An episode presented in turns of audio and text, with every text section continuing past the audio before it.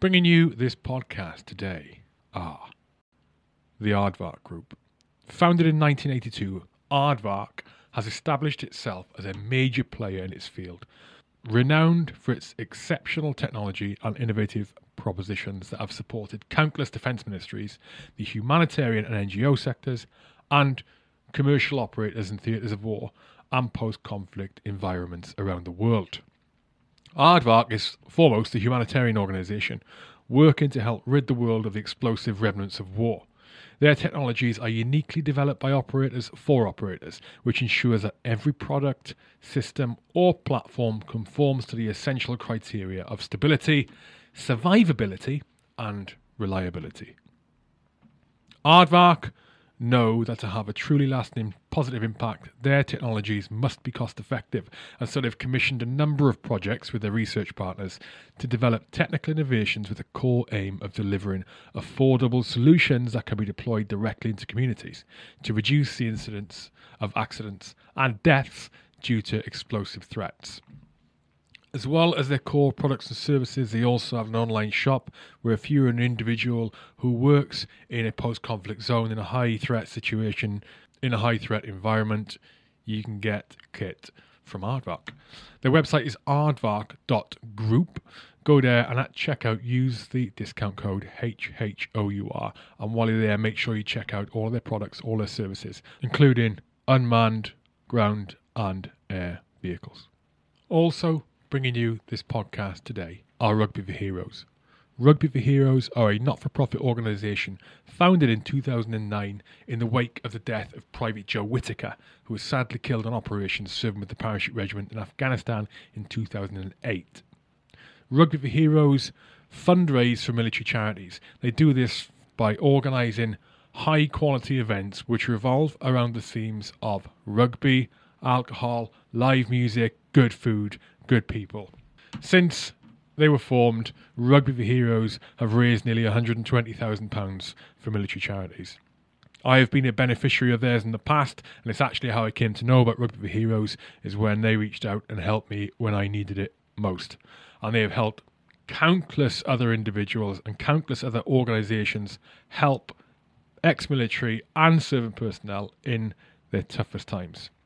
Rugby for Heroes have got many events lined up for 2022. They've already held their first event. It was a supper club raising money for the 353 charity, and they have got more supper clubs and more festivals on the way. Look at their website, rugbyforheroes.org, to keep up to date when the next events are. Make sure you get along to at least one of them if you can, and I will see you there. I've been to every one of their events since I became aware of Rugby Heroes, and like I said, since they helped me out, and I will be going to every single one of their events in the future, wherever possible. RugbyForHeroes.org, or you can find them on social media at Rugby for Heroes, at Rugby Number Four Heroes. Also, bringing you this podcast today are Combat Cigars. Combat Cigars was founded in 2021 by three friends, three former colleagues in the Parachute Regiment, the British Army, and I'm very glad to say I am one of those three. Very glad to have been invited into the company, and it is super exciting to be working with those guys again. Combat Cigars sources its cigars from a family who have been rolling cigars in the heart of Colombia for over 200 years. The cigars that Combat Cigars supply to you are only available through Combat Cigars. You cannot get these anywhere else. Each cigar is unique, and we have four currently in the collection. We have the Last Post, we have the Oath of Allegiance, we have the Center of Mass, and we have the Victory. The Victory features on its cigar band the medal ribbon of the South Atlantic Medal with rosette. Very significant at the moment, given that it is the 40th anniversary of the Falklands conflict. Head over to combatcigars.co.uk to see the collection. Also, check out the Combat Cigars Humidor, which is handmade out of ammunition tins and will keep your cigars perfectly stored for whenever you need them. When you think of cigars for your next event, or the next event you're at, be it a wedding, be it a mess do, a dining in, a dining out, a promotion, or just getting together with your crew, think Combat Cigars. CombatCigars.co.uk.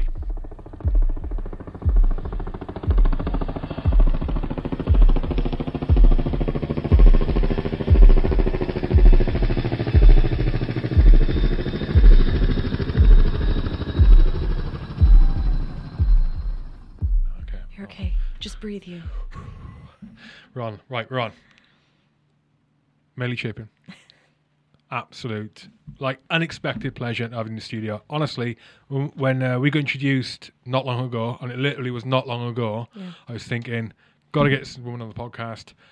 But at the same time, my head is going, no Zoom, cannot be Zoom, cannot be Zoom. When is this, is this ever going to happen? She lives in America, it's never going to happen. And now, what? Maybe 10 weeks down the line, you're in the HR studio. Right. Thank you very much. For you, Hugh. Anything. So, amusingly earlier, you did a very, uh, what I think is a very American thing. I didn't realize it was an American thing until you did it. That, like, you did it and your husband did it. I'm embarrassed already. Right. Okay. And it was between taking a train and taking an Uber, right? Train and Uber, equal cost, equal journey time. Ooh, hang on. Uh-huh. Uber's a bit quicker. Uh-huh. Uber's a bit quicker, right? The Uber's a bit quicker. But you chose the Uber over the train. Absolutely. I I spent about ten minutes going, What? What is that? And I said to Kate, girlfriend, yeah. I told her, and I went, "Am I mad? Or is that like a really American thing to do?" And she went, "Yeah, what are they doing? It's proper American. I Train every time." I can't apologize for that, Hugh. No stops. Directly from my hotel to here. Man, it's faster and it was the exact same price. I would and it was raining out. Well, Kate's comment was, "Oh, uh, could I just have the menu, please, Uber driver? you don't get a menu on there. There's no buffet You know, service." it's weird, yeah, is they didn't serve me champagne, so that was that was strange here in the UK. No, I'm just kidding. No, it was great. I I fully recommend it. I had a lovely British Uber driver. It was wonderful. Okay, I'll take your word for it. I'll take your word for it. I only do short journeys with Uber generally, only because I don't need to, and I don't do any talk. I don't like talking in cabs. Yeah, most people don't. Anyway, British thing. No. Yeah. Okay. Well, I everyone has this thing. Google's amazing. you go into Google, it's all fluffy and fluffy and clouds of pink and blue and candy floss everywhere. Sure. And right, what's it really like working for Google? It's just like that. um, no, I mean, I think it is more like that than people would imagine. Uh, there really is a giant slide. Um, there really are ball pits. There really are nap pods that you can like go into and close yourself in, take a nap. you serious? Uh, oh yeah. Um, there's you can get your hair cut on campus. You can get your car washed on campus. You can do your interview to get your global entry on campus. You don't have to go to the airport. Um, you know, I I had sushi. I had Indian food. I had, I mean, so yeah, you could you could live on campus. It's pretty awesome. Um, the aircon? Oh right, goodness yeah, me. It's the Sorry. rain. It's the rain. Yeah. Um, yeah. So it's it's a lot like that. I'm not gonna lie to you. And you know, I would start every day with like a fresh pressed juice. This is starting to sound kind of bad, right? Uh, so they make it they make it a they make it in an environment you never want to leave, right? Because if you're always on campus, then you're always working. So everybody wins. But you live on campus. No, you, you don't technically live on campus. You have a bed somewhere else to go sleep in. and other than that, you're on campus. Oh my god. Yeah. And a gym. They have amazing gyms and lap pools. Yeah. Um, how come you ended up? How, how come you ended up working for them? What were you doing? What was your expertise? It was a funny thing, actually. Um, when I graduated college, I was working for Bain Consulting, um, which just makes you a general expert. You're an, you can be an expert in anything, right? You learn how to learn really quickly. So you can go from there to pretty much anything. But what I actually went from there to do was to teach preschool. I, I love kids and I wanted to work with kids more directly. Um, to this day, hardest job I've ever had was teaching preschool, and you're done by like 2 p.m. But it'll just kick your ass. Um, trying to keep a lot of people alive, literally, will kick your ass. So uh, I was teaching preschool, and Google found me on LinkedIn, and they were looking to fill a family and education marketing role. So they were looking for someone with like a generalist background who also had a clear connection to education. And I mean, you want to talk about like an offer you can't refuse. They, uh, you know, I, I went through a sort of truncated interview process, and they made me an offer I couldn't refuse. What year was this? That was in 2016. Okay. I started at Google. Yeah, so like Yeah. that was like if I think back, what my perception of Google was then, that was the height of oh my god, this is the greatest company to work for on the planet. Oh yeah. Maybe second only to the work and environment I heard what that Facebook was like. Oh really? They Yeah. have a they have an equally cool sort of they're perceived to be equally cool. Well, I thought they were. I've been to the Facebook HQ in Yeah. London, Oh cool, yeah. and uh, that was pretty funky. I Yeah. mean, what I envisaged Google would be like. When I say that, funky, I mean just colourful. It wasn't like walking and it's separated workspaces and everything's grey and white and black. Yeah. It was just just quirky, and they had uh, what I don't know what uh, what would you call them? You know, sweet dispensers, you can, candy dispensers. Oh, sure. On one of the floors and all the rest of it. Yeah, Yeah. that sounds right. Yeah, Okay. I mean, with it, there are boring buildings too. Like you know, I've worked in more boring buildings that have more of the gray and the cubicles, but generally, every building has at least something quirky. Usually, so So if that's how you started off there, yeah.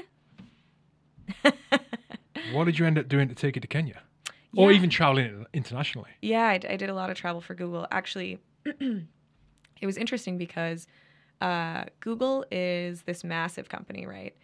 But generally, and I think anyone who works there would tell you, it's sort of run like a startup. Things move a million miles per hour and or you know kilometers per hour what whatever your preference is.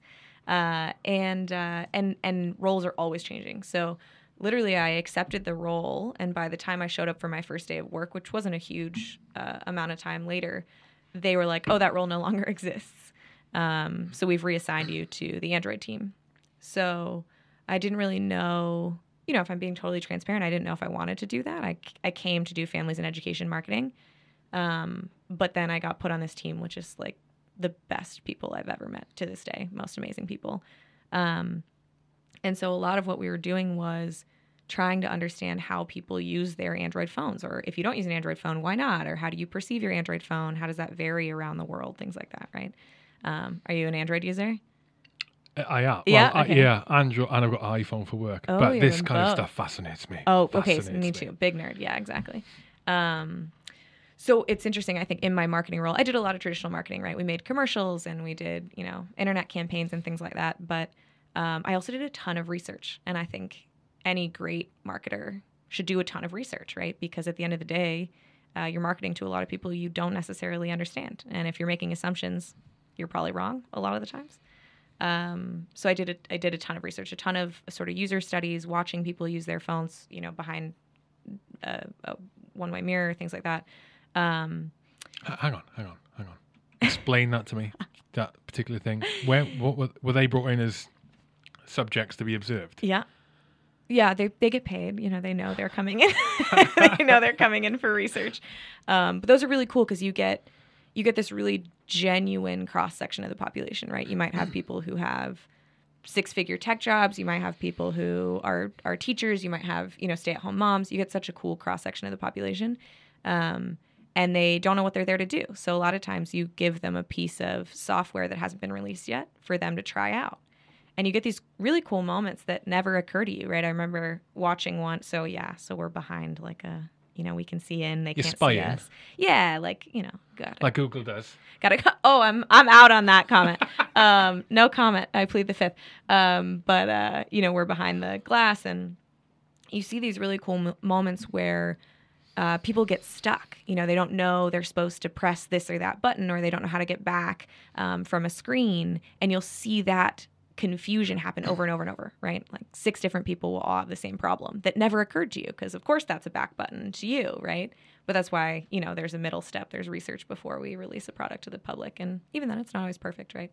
But the research is really interesting. So that was a cool, cool thing we did. Um, sometimes you even set up a whole fake environment to see how people interact with the environment. Yeah, it's a whole thing. Um, but I also traveled to do a lot of research. So um, toward the end of my time at Google, I was working on what they call digital well-being. So how can we uh, how can google as a company improve your relationship with your device right make you resent your device less or maybe use it less um, which is a crazy thing right to work at work on while you're at a tech company how do i get you off your phone so you can be a happier person Um, yeah. Why? Yeah, like you said, that's, that sounds counterintuitive when it comes to making money. What what was the reason for that initiative? If it or if the initiative still exists, maybe. Sure, yeah. So you could say it's philanthropic, right? Oh, we want people to be happier. Um, what I tend to say is you can look at it from a money business perspective, right? And it still makes sense. If you hate your phone and you hate the way it makes you feel, what are you going to do? Eventually, you're going to think about getting a flip phone or getting rid of that phone or deleting all your apps. You're going to there's going to be a much more severe backlash to how you feel about that device, right? Um, if we can help you, if, if a tech company can help you regulate that usage so that when you put your phone down every day, you're like, damn, that thing is helpful. I'm so glad I have it. Then you're going to be a much more sustainable long term user, right? So even if you just want to think about it in terms of money, tech companies should want their end users to feel good about how they use their phones. I would buy with that company who could achieve that aim. So Yeah. to make you think that is incredible, but also not make you want to jump straight back on it out of some addiction. I you mentioned about there about removing apps and getting a flip phone. Yeah. I literally I bought a flip phone recently. Yeah. I've deleted all the apps. Yeah. Honest, honest to God. Yeah. So that's got be- this phone here. Yep. um, Android has got, in fact, flipping to Huawei. Yeah. Oh, yeah. Huawei. Right. Cool brand. Um, yeah. yeah. Um, Bit of a history. removed it all and feel a lot better for it. But Yeah. things creep back in. Yeah. Things creep back in out of necessity. Some some of it, others not. Absolutely. So that's actually quite admirable. yeah. And I'm I mean, mildly surprised, but it makes sense. Yeah, actually. it does make makes sense. sense. It makes Exactly. sense. And and what we know about sorry, now I'm really nerding out, but what we know about using your phone and in particular social media um, and games, right, is that you actually do get utility out of that usage. For a minute, for a few minutes, usually something like 20 minutes in total per day, it makes you happier. You're like, oh man, look what my uncle is up to. How neat. And your utility is increasing from that usage. And then you don't hit a plateau, you hit a really sheer drop off. And in fact, if you map that, sorry, if you map that drop off, you can end up much, much less happy than when you started. And that's that resentment that people have, right? And because so much technology is built to suck you in on purpose, to fire, you know, dopamine response so that you keep using it, you don't realize that you've gone from here all the way down here until you finally put your phone down. And then you go, man, I feel like shit. I never want to use that thing again. It sucks. Where did all my time go? But if, in fact, if tech companies could get you to put your phone away at that peak, you'd be much happier. No, and we are going way off the tangent. Way this off. is fascinating. However, we're going to stay on this Good. tangent for one second, Yeah, right? sure. So, no. Things I've, I've observed with my kids. Yeah. So I was really worried with my experiences with phones for that exact that Sure. exact thing, getting fed up with them. Yep. And really affecting concentration and Yeah. all all the rest of that Yep. focus stuff, and then eventually realizing after far too long, my phone, my Yeah. phone, too much time on it, right? Yeah. it doesn't seem to have the same effect on my kids. It's almost like, well, it's not almost like, and I think that's down to. You're going to correct me in a minute if I'm wrong. No, no, I'm it's down interested. to we got we got bombed with this technology in our adulthood. It's part of it. Completely changed everything. And go, Yep. wow, this is amazing. Not realizing the impact of it. Yep. It doesn't do the same thing. It hasn't done the same thing to my kids. Yeah. I don't think. Did you do? Did you? Uh, did you spy on children? No, unequivocal. No, I've never spied on children. Um, we interviewed a ton of we interviewed a ton of families, a ton, and so actually, um, and I don't mean to I don't mean to judge you. I don't know what your family's like. I, my favorite interview that we did, uh, we were we were in this family's home. They invited us, you know, into their home, and we're talking to all of them, two parents and two kids, maybe like fourth and sixth grade, right? So, but in that in that age, the parents really worry about, and the parents are saying, you know, we do our best. We've instituted all these rules: no phones at dinner, family movie night every Wednesday, um, no social media, right? All these rules, usage times and limits, and they have to turn their phone in at night when they go to bed, right? And uh, oh, okay. And how does that go? Oh, we take a ton of flack. The kids hate it, right? They want to use their phones the way they want to use their phones. Okay, and we turn to the kids. And my research team asked the smartest question I've ever heard Do your parents follow the rules they set for you? And the kids die laughing, right? They're like, Of course not. They say they take our phones at dinner, and then we sit at dinner and watch them use their phones. And so I think really that's a lot of the difference is for kids, there's so much conscious monitoring of how they're using their devices, right? Their parents are watching that for them and they're not getting bombarded with work texts, right? So most of what they get to do is fun anyway. Um, but we suck at monitoring ourselves. We're so bad at it. Mm. I used to ask people, how much time do you think you spent on Facebook this week? And they'd say, oh, two hours, right? Maybe it's been a real, it's In a bad. week? Yeah, and they'd be like, it's bad. I've been on Facebook a lot. It's two, probably probably two full hours this week. Um, and on your phone, you can see how much time you've actually spent on Facebook. I kid you not. One woman said two hours to me, and the answer was 13 hours. And you know who guessed it right for her? Her 12 year old son. Her 12 year old son from the other side of the room was like, Mom, there's no way it's been two hours, closer to 10. And she was like, Sweetheart, that's crazy. Sure enough, 13 hours. So, yeah, I mean, that's right. Someone's monitoring it for you, and no one's monitoring it for us. And we suck at monitoring it for ourselves. So, And we suck at monitoring ourselves. yeah, exactly. Yeah, Gets yeah, away yeah, from yeah, us. Absolutely. Why was you? Why? What was the research you did overseas then? Yeah, so super closely related. Um, what we find is that, in particular, in the United States, people have this really negative, resentful relationship with their devices. And we don't see that overseas. And we wanted to understand why that was. Are we headed toward something similar? You know, are people in in India and Africa going to end up feeling the same way about their devices that we feel, or is there something inherently different about the way they use their phones, their their cultural identity, their religion, something that changes the way that relationship develops. Sorry. No, please. What kind of? Which countries predominantly was? What kind of countries predominantly was this? prevalent? Specifically, India and Africa were the places that we saw a much less resentful relationship with devices. You trying to come up with a theory? Yeah. Yeah. Partly. Okay. Uh, Probably one of the factors is they've got actual real world problems Yeah. going on. So Mhm. poverty. Mhm. So the phone can't afford to be as much. They don't have as much spare time to worry about being on the phone, distracting themselves with that. They've got to worry about getting food, water, getting a dollar to feed the kids at night. Yep. One of the factors, maybe. Definitely. And and in fact, sort of the add-on to that is that they need that phone. The phone is a lifeline in a country like that, right? Where you're facing poverty. I remember one woman told us, uh, my son was very, very ill and I couldn't afford to take him to the doctor. And so I spent the little bit of data that I had to search his symptoms. And I found a um, like a like a medicinal remedy that I could make for him at home. And it broke his fever and he got better within 24 hours. And my son would be dead if I didn't have this phone. I don't know if that's right or wrong, but it was her belief. And so if you truly feel that your device is your lifeline and it's it's literally helping to keep you alive, um, then obviously much less resentment, right? It's it's so much more valuable and and um, conspicuously valuable, right? You see that that value every day. So that was a huge part of it. And then something that I loved when we were in India was every family, no matter sort of what the socioeconomic status was uh, of the family, someone in that family would say, "Hey, man, it's all about balance." They'd be like, "I love my phone because." You know, I play games on the train all the way to work, and then I work all day, and it's handy. You know, I text, I email, I take phone calls, and then I play games on the train on the way back, and then I put it away and hang out with my family, and it's just great. I love, I love the balance of that, and so I, I just felt like there was a focus on balance in all things with the families that we spoke with in India that I think we forget all the time that that we don't institute in our lives. So I love that. I try to remember that. I suck at it, but I try to remember that. Yeah, I think it's less obvious, isn't it? The, Yeah. the necessity of those interpersonal relationships, family, tribe, Exactly. community. What did I What did I read yesterday somewhere? And it was, and it was this morning. And the saying was, it was a proverb from I don't know. I know. I I'll remember who it was. Mm-hmm. But it was um, the the the tribe Mm. who does not love the the son of the tribe Mhm. who is not loved by the tribe Mhm. will burn the tribe to the ground to feel the Mm. warmth. Yeah, Okay, that makes sense.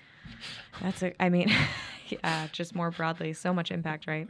I always say that the people we should worry about the most are the people with nothing to lose, and it's kind of kind of like that, you know. Mhm. No one should feel like they have nothing to lose. That's a person who's going to do something scary. Yeah. So So were you midway through that research when you got brought to Kenya? yeah, yeah. So I spent a week in Mumbai.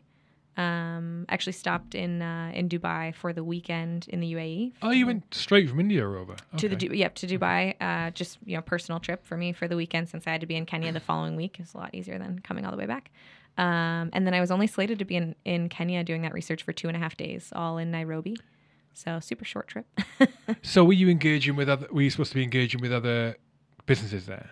or researchers, or was it directly with the, com- with the communities, or what? Uh, yeah. Uh, so I had a uh, research team that was based in the U.S. They didn't work at Google; they worked for a third-party company, um, and they set up all the interviews. So we would go. You know, I had a couple of representatives from that research team, and I was, you know, the Google representative on the trip. And so, as a team, we'd go out into these people's, you know, homes, and and we'd set up a camera and do something a lot like what we're doing right now, and ask them about how they feel about their devices and how they use them. So it was it was incredibly interesting. And when are you traveling to these places, just out, I say out of interest, and absolutely on, on topic actually. Do you did you get uh, so when I travel for work, Mhm. we get maybe it's because of the product at the time since, Oh. but um, threat briefs, int briefs. So when you were traveling about, did you get those off of? Did you get those off of anyone? Because sometimes it's it's outsourced, right? But did you have those going into any places like well, Mum- Mumbai would be a perfect example. Uh, Um, no, I didn't. oh, okay. Short answer to your question. Uh, no, I didn't. Um, Google. I reached out to the security team at Google, and they put together a short sort of document for me. I, actually, I think they already had it, so I was like, "I'm traveling to Nairobi." They were like, "Here's the the document um, that just sort of briefly outlines, you know, biggest threat to you is probably petty theft or road accidents, things like that. You know, make sure you don't carry a ton of valuables with you in public. Don't walk by yourself at night. Those kind of things." were you on your own when you were there to Kenya? Yeah, yeah, yeah. I landed uh, from the UAE, and uh, um, Google had arranged a driver for me. So I met my driver at the airport, and then he took me uh, back to my hotel that night. I take it he was a local Yes. driver, Yeah. not like a Google employee No, in no, no. Kenya. No, local driver. What was he like? He was the best. He was the best. Um, oh, I just I think about him all the time. I know that's funny, but uh, he was so nice. I know that's just a, a funny way to describe someone, but he was so nice. He was so easy to talk to, um, and he was great at explaining the cultural context that I was so much missing. you know, I really didn't know anything about Nairobi. It's it's embarrassing in retrospect. Um, I didn't know about the history of terrorism there. I didn't know about the, you know, the influx of of Islamic extremists from from Somalia, and and he was so patient explaining those things to me and and not patronizing. You know, so he was just the best. Before Beforehand. Yeah. So, oh, so he, you were getting like the full lowdown, the full local lowdown of the driver. Yeah, yeah. I mean, I I'm always you can tell I'm chatty, so I'm always the one to ask questions and be like, "Tell me about your life and tell me about where you live." And so yeah, I was asking. You know, the the second morning, I was up in the gym really early, and then uh, he he drove me actually to see the the sanctuary for the elephants, and then there's a place where you can the baby elephants, and then there's a place where you can hand feed giraffes, and so on all those drives, he was talking about that cultural context. And I remember I remember saying I had no idea that there's terrorism here in Kenya, which in retrospect is is crazy not to have known, but and I asked him like is that something you worry about on a daily basis? You worry about terrorism here in Nairobi? And he was like, "Yeah, of course." And uh, and I just couldn't believe that. I couldn't believe that in a city that I had expected to feel um, very like a like a developing nation. I thought in a lot of ways it didn't. There was such great infrastructure and these beautiful five star hotels and you know just so much like bustling life. And it was hard to imagine that all of those people were consciously living under this threat, this very real threat of like you know how long till the next terrorist attack. It's just crazy. On the day of the attack, Yeah. in hindsight, was there anything you remember that was different in that build up to the actual attack happening in the morning beforehand? Because a lot of the time in these this things, people think back and go, "Oh my god, yeah, that was." That place was a bit quieter. Or this was different. Or X, Y, or Z. Or the police seemed a bit on on on on pins for some reason. Um, or was it another? two i guess normal- two things and i don't this is probably t- probably total nonsense but um just the thing i always think back about is that the traffic. The traffic was so bad that i couldn't get to the interview. I was supposed to be at an interview when the attack happened at the hotel. You weren't meant to be even be oh there. certainly not no. Um, and my my research team was out at that interview and we couldn't get there because traffic was so they they had gotten out there early and, and we couldn't get there because traffic was so bad. We were going to be like an hour late and it's like an hour and a half interview. So it's like okay Uh, what's the point? So, but traffic is always bad. So I don't think that's unusual. But it's just one of those things that I think back on that if traffic hadn't been so bad that morning, I wouldn't have been in the attack. So it's more, you know, one of those strange things for me. Um, but the thing that I noticed that really shook me in retrospect um, was that that morning I was in the gym crazy early because of the jet lag. And, uh, and two people brought in these big duffel bags. And it's super customary in Kenya to, um, to wave and to smile. Like I feel like everyone. I'm from the Midwest, right? Okay, in the U.S., people wave and smile. This was like another level. I felt like everybody, you know, wave and smile, stop, say something. Um, so I was on a spin bike, and and this man came in first with this big duffel bag, and and what I noticed actually was just that he didn't make eye contact with me, and I like I tried to like catch his eye and wave, um, and he looked at the ground and took the bag into the locker room. And then just a few minutes later, a woman got off the elevator, huge duffel bag. Same thing, wouldn't make eye contact, took it into the locker room. And I was up there for another 20 minutes, and neither one of them ever came back out. Um, so maybe it's nothing. Maybe it's like a, you know, rendezvous. Maybe they were hooking up. I hope it was something nice. But in retrospect, what I realized that was so strange was that they weren't in workout gear and they weren't in hotel uniforms. So it's strange. If you're staying in the hotel, why didn't you change your clothes in your room? And if you're an employee, wouldn't you be in your clothes, like your your hotel uniform, and then change into workout gear. Um, maybe not. Maybe you came from your house, and but again, why not come in your workout gear? So the whole thing was strange. Um, so I always wonder, you know, ultimately at the end of the attack, two of the terrorists end up holding up, or yeah, two of the terrorists end up holding up in the gym, and there's a long, long standoff that happens, you know, while they're in the gym, and I just wonder, was that preparatory? You know, were there grenades in those bags? I don't know. How big were the bags? Big big, like big duffel bags, two handles. Yeah.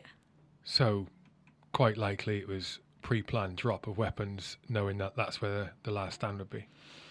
I mean, total, total guess on my part, right? Just a hypothesis, is something I've never been able to verify. Um, but yeah, that would be my guess because it's a crazy coincidence to think that these huge bags were coming in at a time when no one was really supposed to be in the gym and then the terrorists worked so hard to get up to the gym for why was, that. Why was no one supposed to be in there? It's just a weird time, right? Why would anyone be in the gym that early? What time is it? Um, man, it was like I think I was basically in there from like 3 a.m. to 5 a.m. Jesus. Yeah. What are you doing, you lunatic? Honestly, I was not working out very hard. I just couldn't sleep. I was on the spin bike for like a long time listening to an audiobook, not going very very Probably the worst thing to do for trying to get to sleep is working out. Well, I had already given up on trying to go to sleep. I figured I'd I'd just work out. Um, you know, a weird time for people to be in there. So When did you first realize things were not going to go to plan that day? When did things? Go, when when did you realize it was going Pete Tong? it was what? When did you realize it? Sorry. when did you realize it? Pete Pete Tong Pete Tong wrong. When did you realize? It was going, sorry, sorry. When did you realize it was going wrong? Um, I mean, like logistically, when I couldn't get to the interview, I was like, oh damn, I was really looking forward to that. I'm only here for two and a half days. Shame. I mean, catastrophically wrong. yeah. um, so I, I missed that interview. My driver dri- dropped me off at the hotel. And that's weird to think about, right? You think about, I was walking through the lobby and up to my room 30 minutes before the attack started. So I think back that, on that a lot. Did I notice anything? Did it feel weird?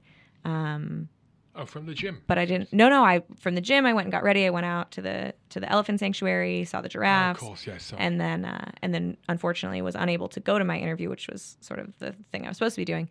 Um, so he dropped me at my hotel at like three, and yeah, it's like thirty. I mean, the terrorists must have been right around the corner, right, ready ready to come in. I'm sure the I'm sure the vest was on the suicide bomber, and he was in the in the cab.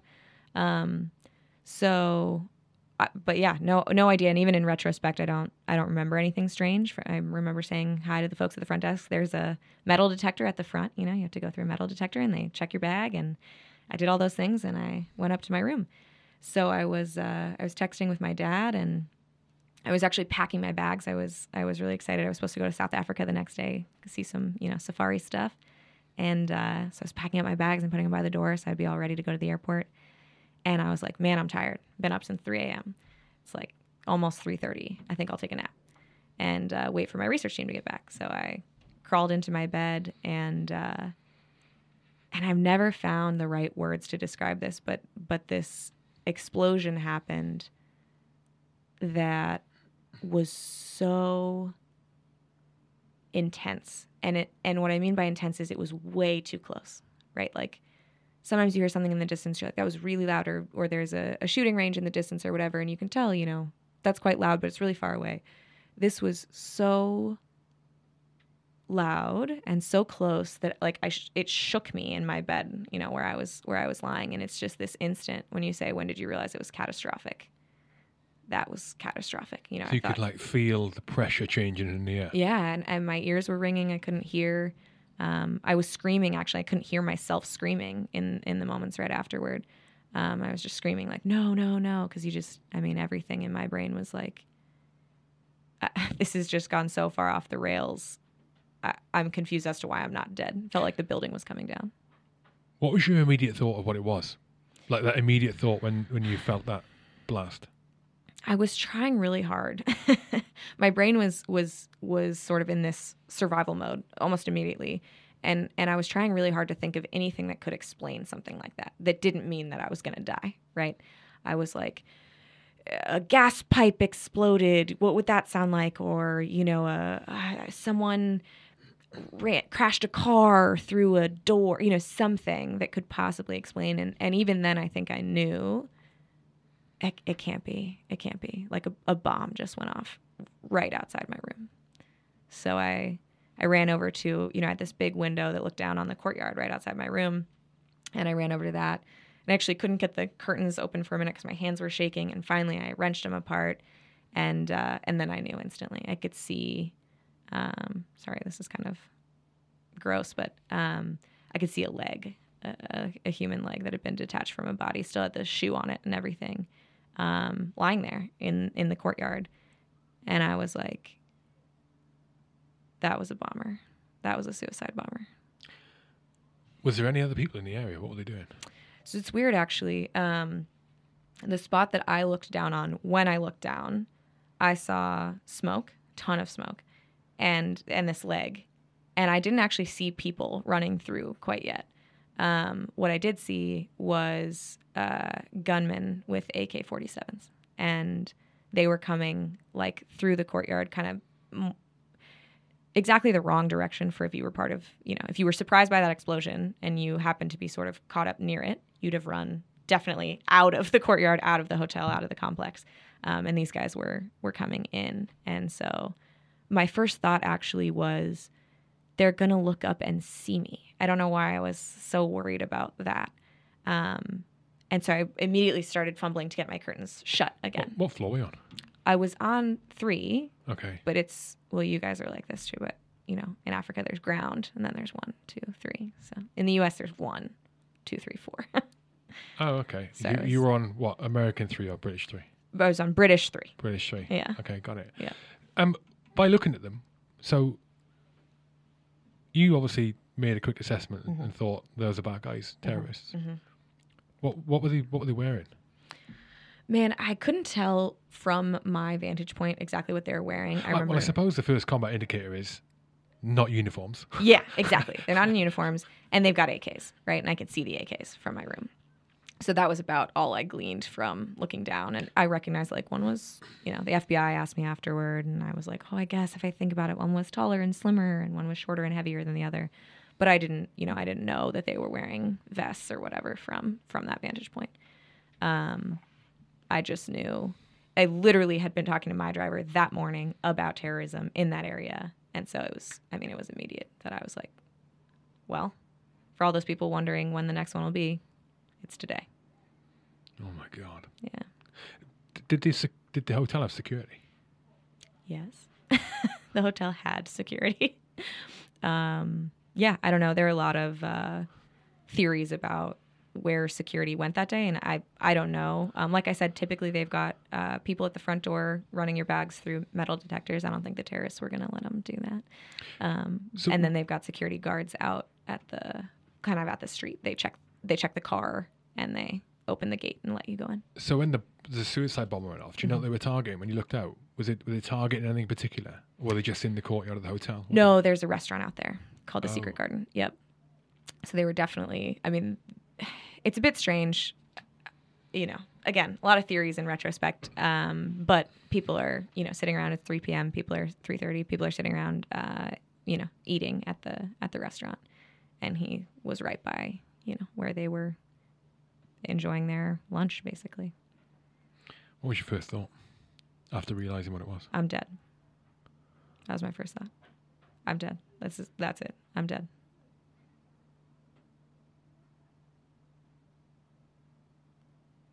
How did you deal with that? What you do when you think you're going to die? I said goodbye to my family. I mean, I mean, I it wasn't like, oh no, I hope I don't die, or like, what could I possibly do to survive? It was, holy shit, I'm dead. Like this is how I die.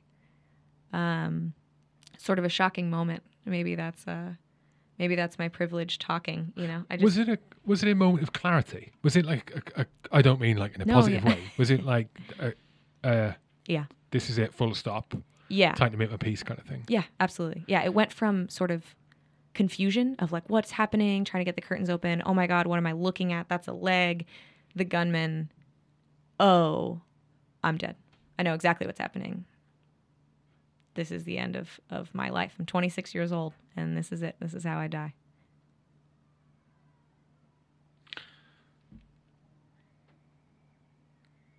Did you have regrets?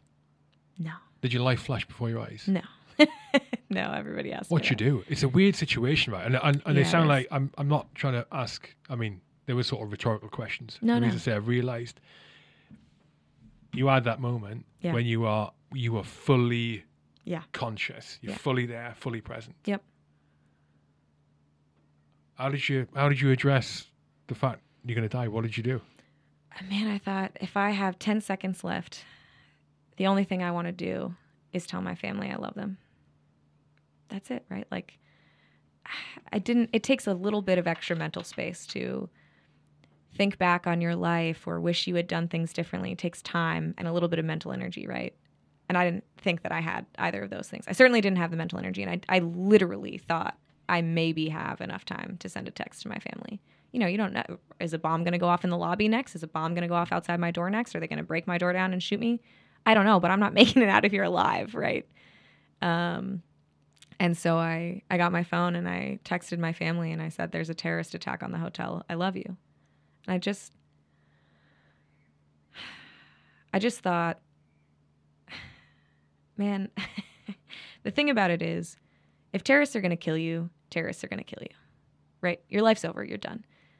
What can you possibly do to help the people who have to live in the wake of that tragedy?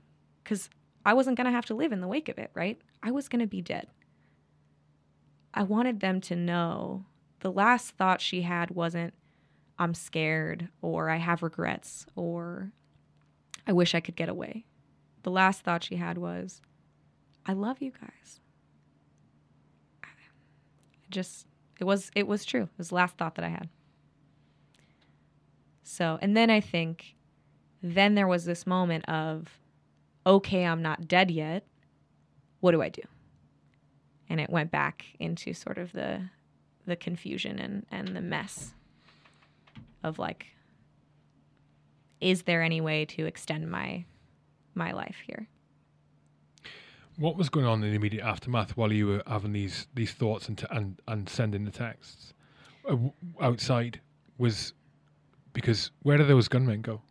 Yeah, I, so I'm not great at the like specifics of of their route. Uh, my understanding, and I I could be misstating this, so I apologize. My understanding is that they basically corralled a bunch of people who were trying to get away, uh, and into this area where there was a small pedestrian gate, and uh, the gate was locked, and so they gunned down a bunch of people who were trying to get through the gate.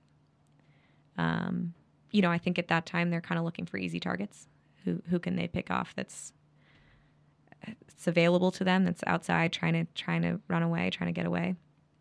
Um and so you could hear the gunshots. I could hear the gunshots from inside. Um but i could also tell they weren't immediately outside my door right? Um so yeah so you start trying to figure out is there is there a way for me to live What leads that decision making? Had you had so what knowledge were you drawing on? Did you have you had any briefings, training whatsoever in any, in any situation, any career, or anything in the past that would help in that situation? And if not, How are you making those decisions? How do you decide what to do when you haven't got the knowledge to know what is the absolutely the correct thing? If there is an absolutely correct thing in such a situation. Right, exactly. Um, I can't think of a briefing that I ever would have received in my career or my personal life that that would have talked about any of the things uh, that were right to do in that situation. But um, I did call.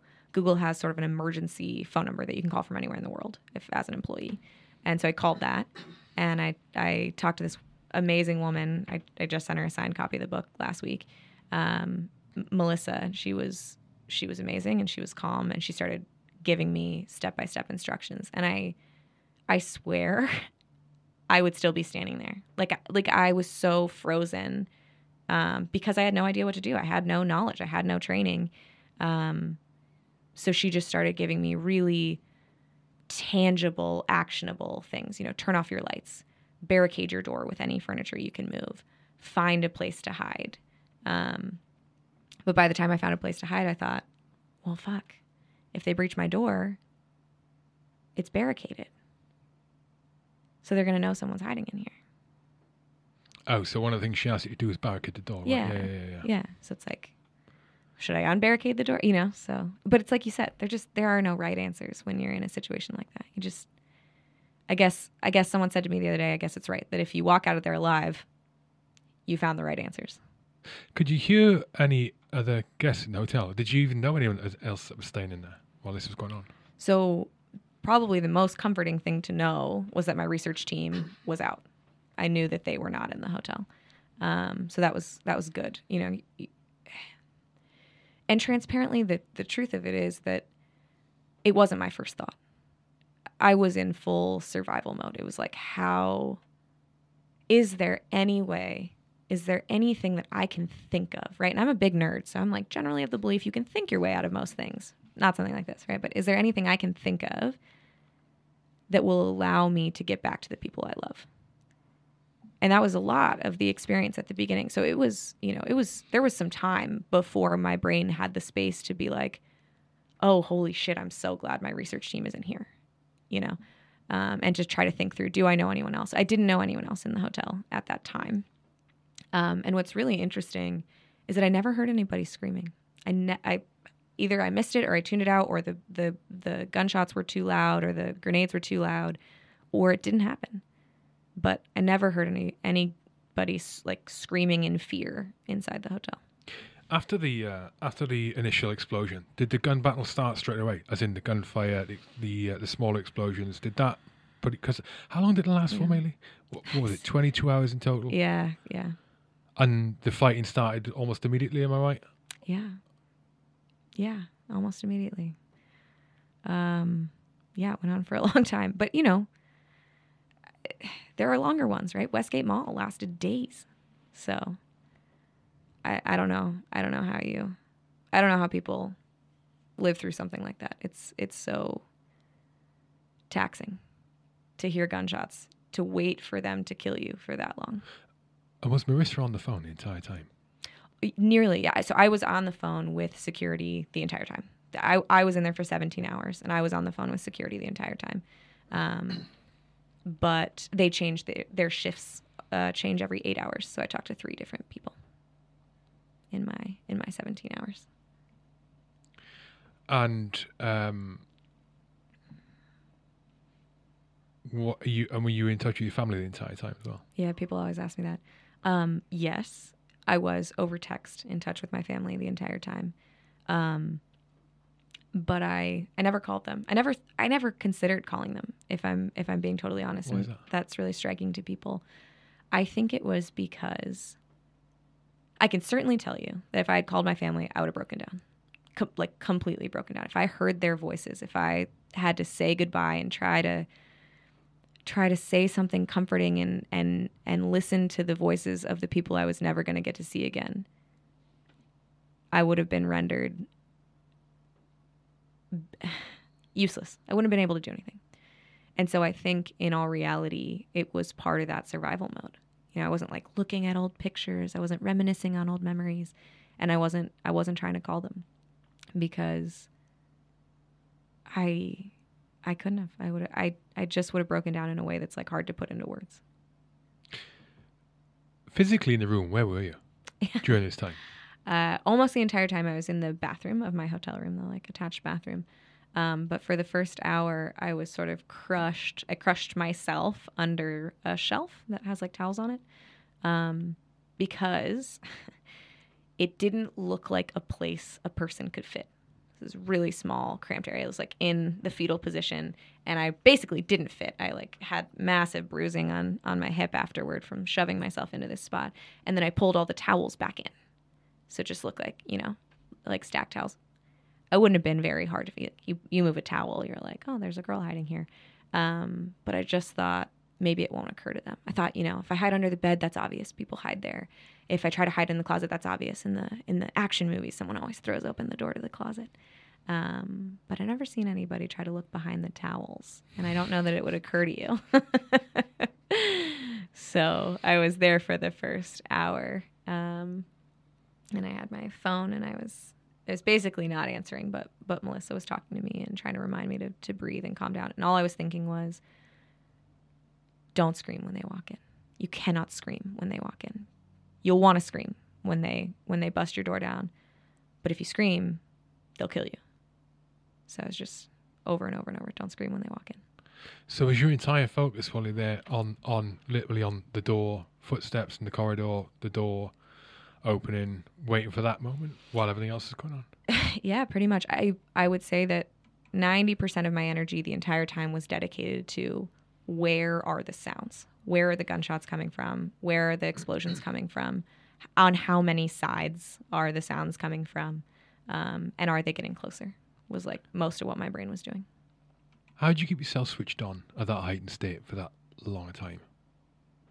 That It's, must have uh, been in- incredibly draining.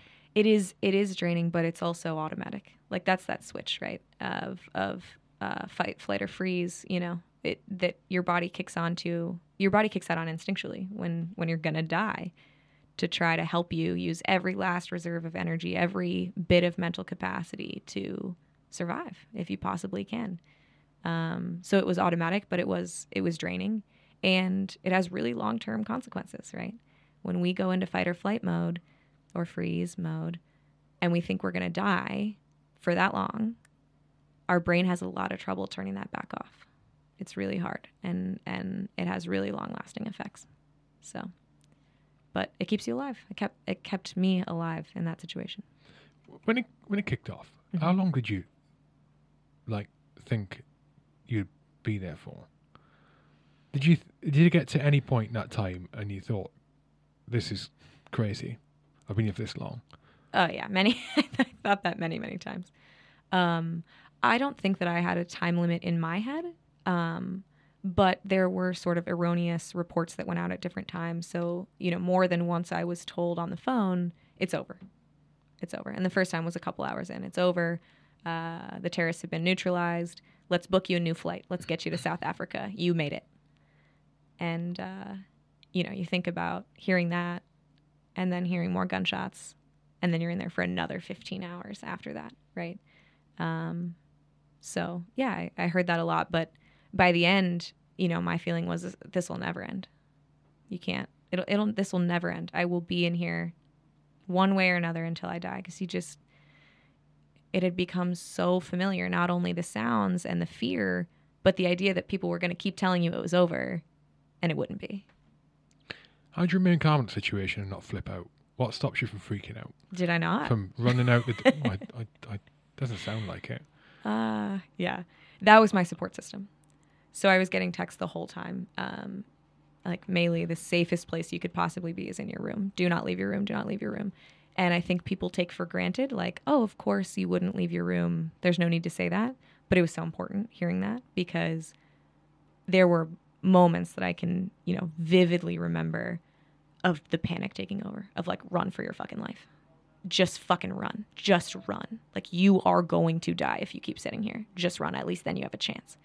Um, and that was that was the panic talking, right? Like fully taking over. Um, and so it was just it took all of my energy to to read those texts and go, okay, this is the safest place I could possibly be. Uh, okay, just just keep waiting. Just keep sitting here. But you know, in retrospect, we joke that if I knew how it was going to turn out, I could have put in some noise canceling headphones, watched a few movies, and then, you know, gotten the hell out of there. So, Yeah. Um. At what point did you realize you'd actually going to get out of it? When you when when things started turning? when they came to my door to get me, like I said, I Literally really, that last I, moment. yeah, I really did not believe. You start to feel like a fool to believe that it's going to end, right? It's, it's exhausting to be like, it's over, it's not, it's over, it's not. You're going to live. JK, you're probably still going to die. Um, so yeah, it, it wasn't conscious. I just started to be like, yeah, okay, sure. You'll be here soon to get me. Like, I know, I know everybody was trying their best and I don't mean to take away from that. Like that was definitely the focus and, and where, you know, the response needed to be. Um, and I know they were trying so hard to come get me. Uh, but yeah, I didn't, I, I don't think I could have believed it until I saw them standing there. Um, American guys. Yeah, yeah, two two American guys. So they had started calling me. Um, so we were in touch, and they would give me sort of periodic updates about how things were going, and and they told me, you know, we're gonna come get you when this is all over.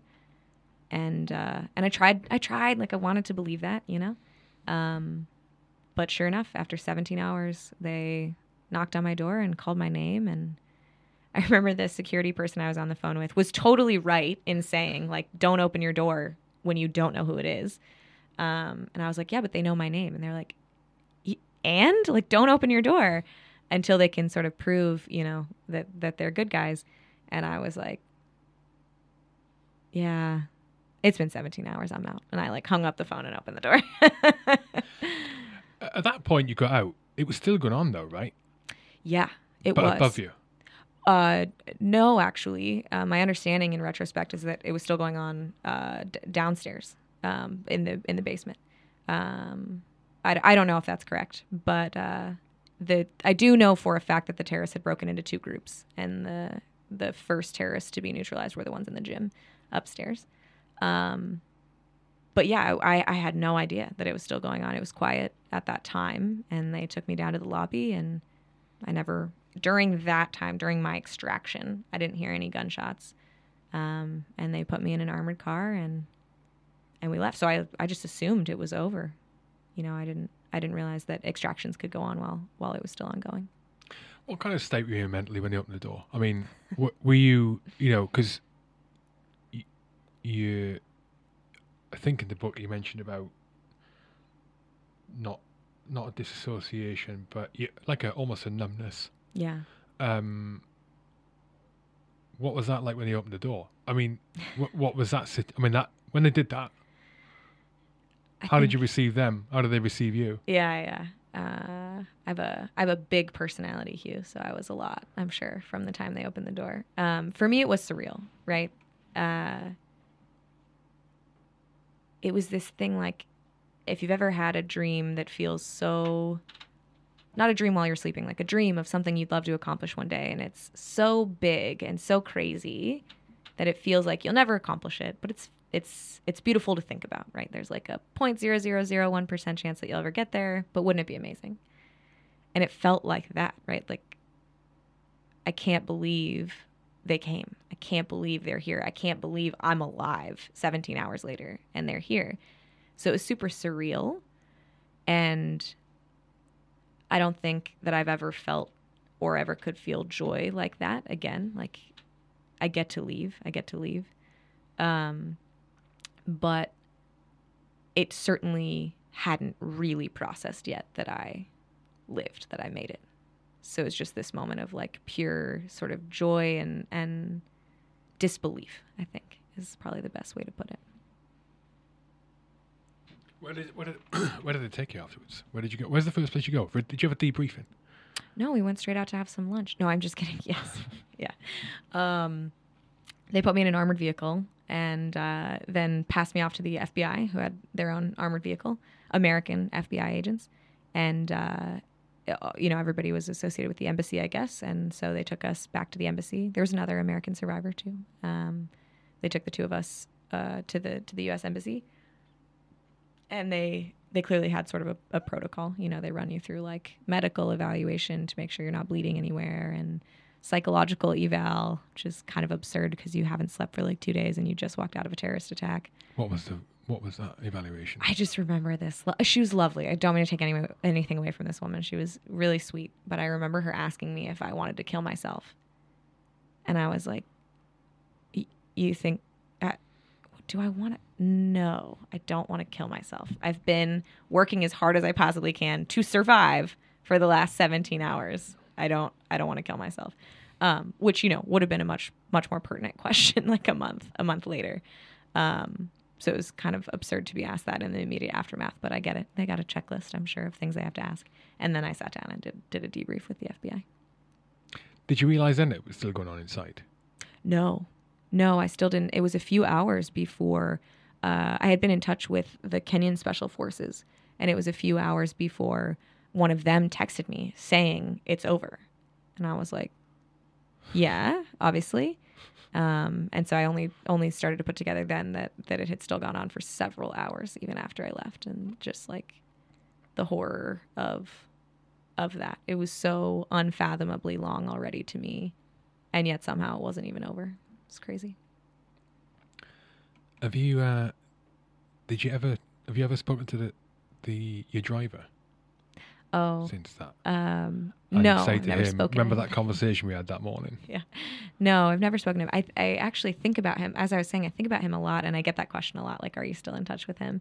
Um, so if he ever wants to reach out to me, he's welcome to. But uh, no, I haven't talked to him since. But see, I might get emotional saying that. I can say all this stuff, but you ask me about my driver, and I might cry. Um, he came back to the hotel while the attack was going on, and he waited there all night until they got me out. And and he saw me leaving in the armored car and and he waved and and I text I texted him then like oh my god you know you're here. And he was like yeah I wasn't going to leave until I until I I wasn't to leave until I knew you were okay. And I, it's like a stranger to me right? Like I had known him for like a day and a half.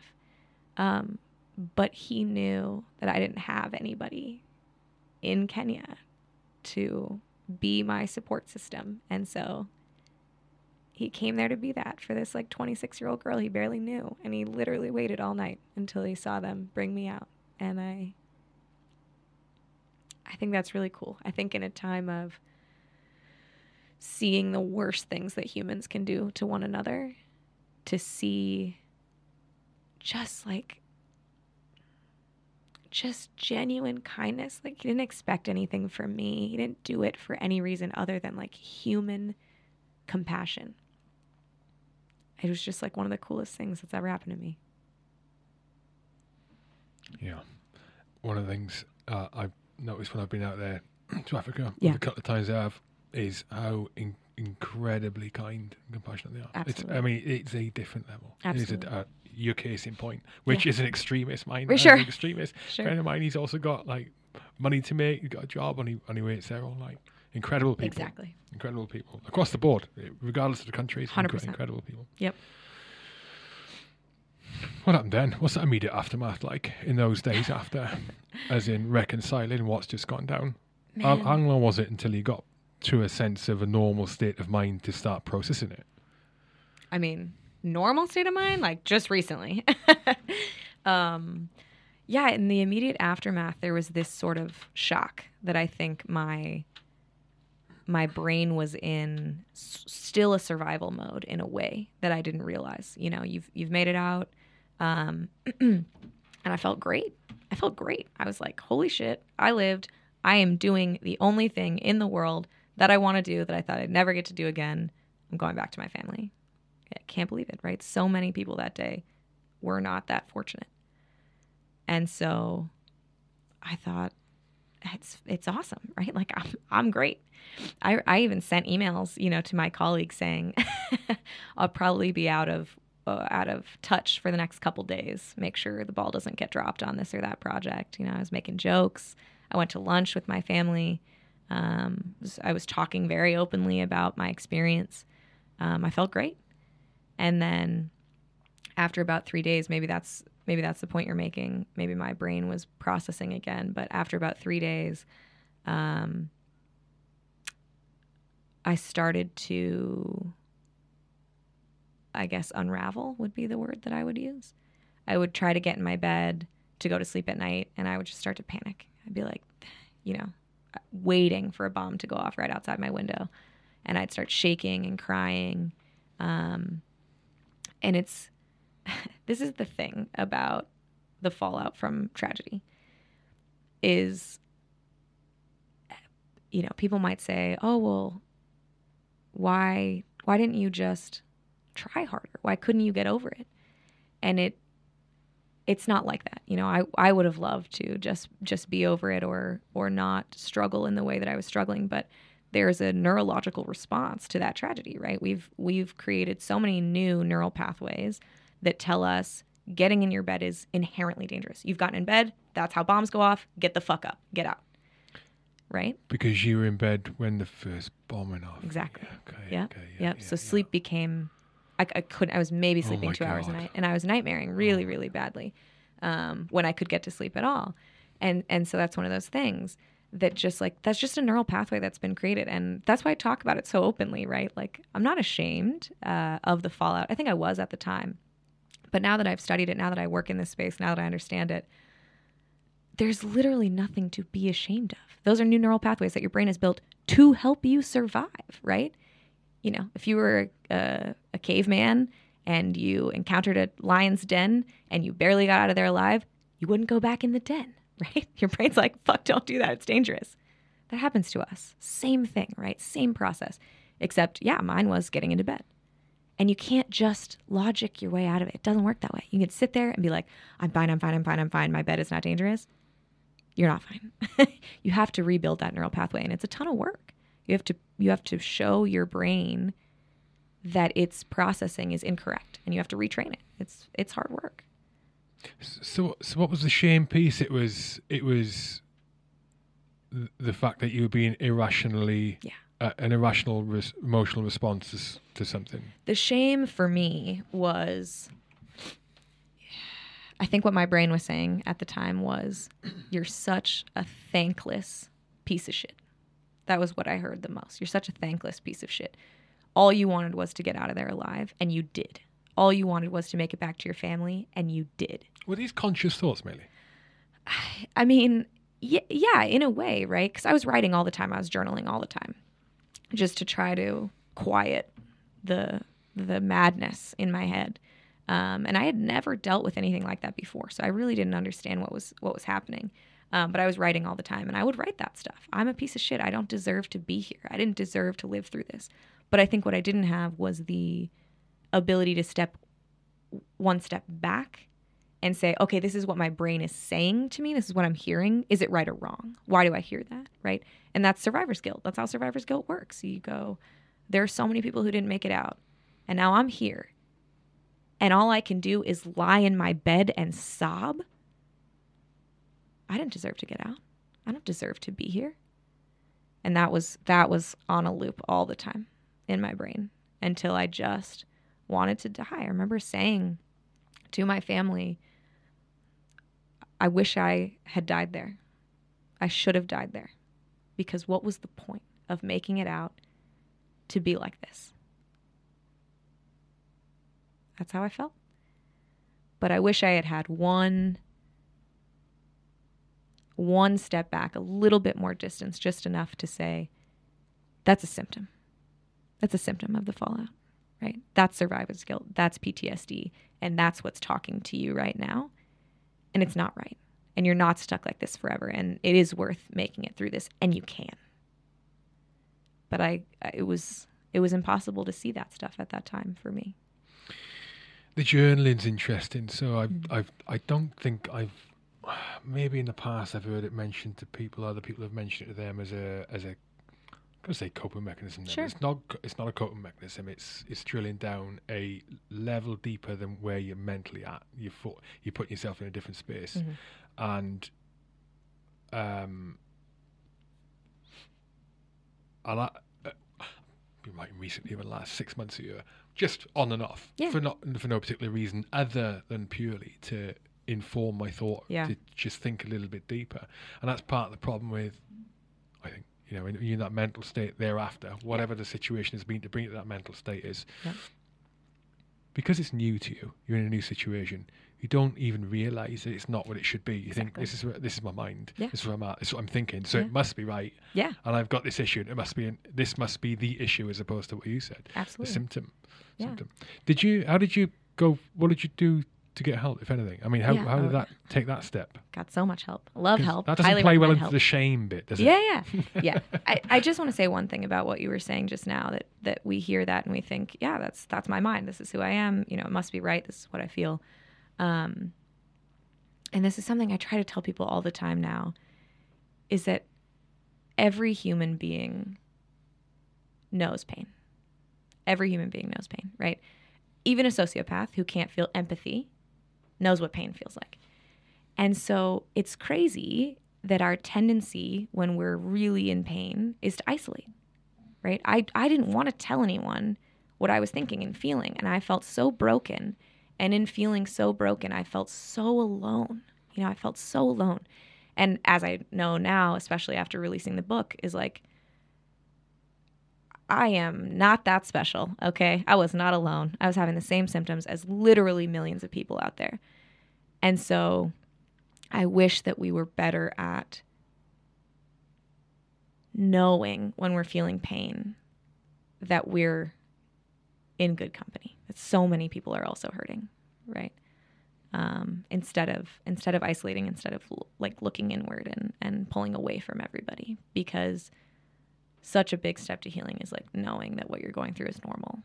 And so, yes, I did get help. I I got a trauma therapist. Actually, the FBI got me a trauma therapist. So like huge shout out to the FBI. I love them. They also saved my life 100% by by getting me the help that I needed. And the first thing my therapist said to me, actually the first thing she did was she handed me a questionnaire to fill out a list of of symptoms basically. Are you experiencing these like 20 things? And to what extent are you experiencing them? And it was like someone looked inside my brain. It was so crazy. Like Go on. Yeah, it's just every symptom. I was like, yeah, I have that. Oh my God, I have that too. Like, where did you get this fucking questionnaire? Like, this is everything I'm experiencing. And that was the first moment that my brain could allow the idea that tons of other people were experiencing this too. So many, in fact, that it's been boiled down to these 20 questions. And so it must be normal or at least not unusual, right? And that was really cool. There was something so comforting in that. You're not broken. You're not beyond reaching. You're not uniquely alone. This is what trauma does to our brains. We know exactly what you have and we know how to fix it. How how debilitating was the situation? Did you like? We because you mentioned you were talking to work colleagues beforehand, messing about and all the rest of it. What situation were you in, in when you're in that mental state and and I mean you mentioned one point what wishing that the survivor guilt you wouldn't you Yeah. hadn't have survived the thing. hundred percent. Um, I feel like I feel like I have to defend myself. It's, so I'll just give you the answer. It was I was it was extremely debilitating. I couldn't work. I couldn't read. I couldn't sleep. I couldn't leave my apartment. Like, yeah, everything that I loved to do, I couldn't do. What was stopping you? Um, fear on a level that it's hard to put into words. Right? Like I would open my door to try to leave my apartment and have a panic attack. Like full scale, fall down, huddle into a ball, sobbing, panic attack. The terrorists are here. They found me. Of course they found me. They know my name, they know where I live. They're waiting for me outside. Why would I ever leave my apartment? Right? And those are the thoughts, like you said, that they feel true because they're running on a loop. And that's again, that's what I was saying about it's really hard to turn fight or flight back off, especially when it's been on for so long. And and think about the people who experience it for days or months or years or part of their job, right? Like it's so hard to turn that back off. That alertness, that that you know, f- for me especially it was the fear. It was this belief that I didn't know what was safe. I thought that hotel was perfectly safe. I never thought twice about it. But I was wrong. I thought my bed was safe, but I was wrong. And so then it was everything. Well, fuck. If if a hotel, if a five-star hotel isn't safe when I'm traveling for work, what is? It felt like nothing was. Um, so it was extremely debilitating. And then, you know, I'm sleeping like two hours a night. Um, so that'll make anyone crabby and not not great to be around. And then um, the flashbacks were constant. So I'd sit down, I'd try to read a book. I love to read, right? And suddenly everything, I'm, I'm literally just back in that bathroom. I can hear the sounds, I can smell the smells, I can feel the feelings. I'm shaking, my hands are shaking, and I'm, I'm thinking about what I need to text my parents next. But I'm sitting in my apartment in California. Um, so yeah, it was extremely debilitating.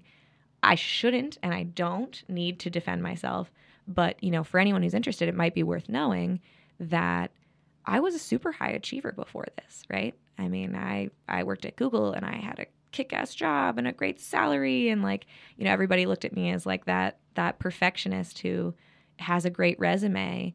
Um, and I went to a great school and I got great grades and like, you know, everything in my life I had tried really hard and I had succeeded. And then suddenly I was facing this thing that no matter how hard I tried, I couldn't beat it, not by myself.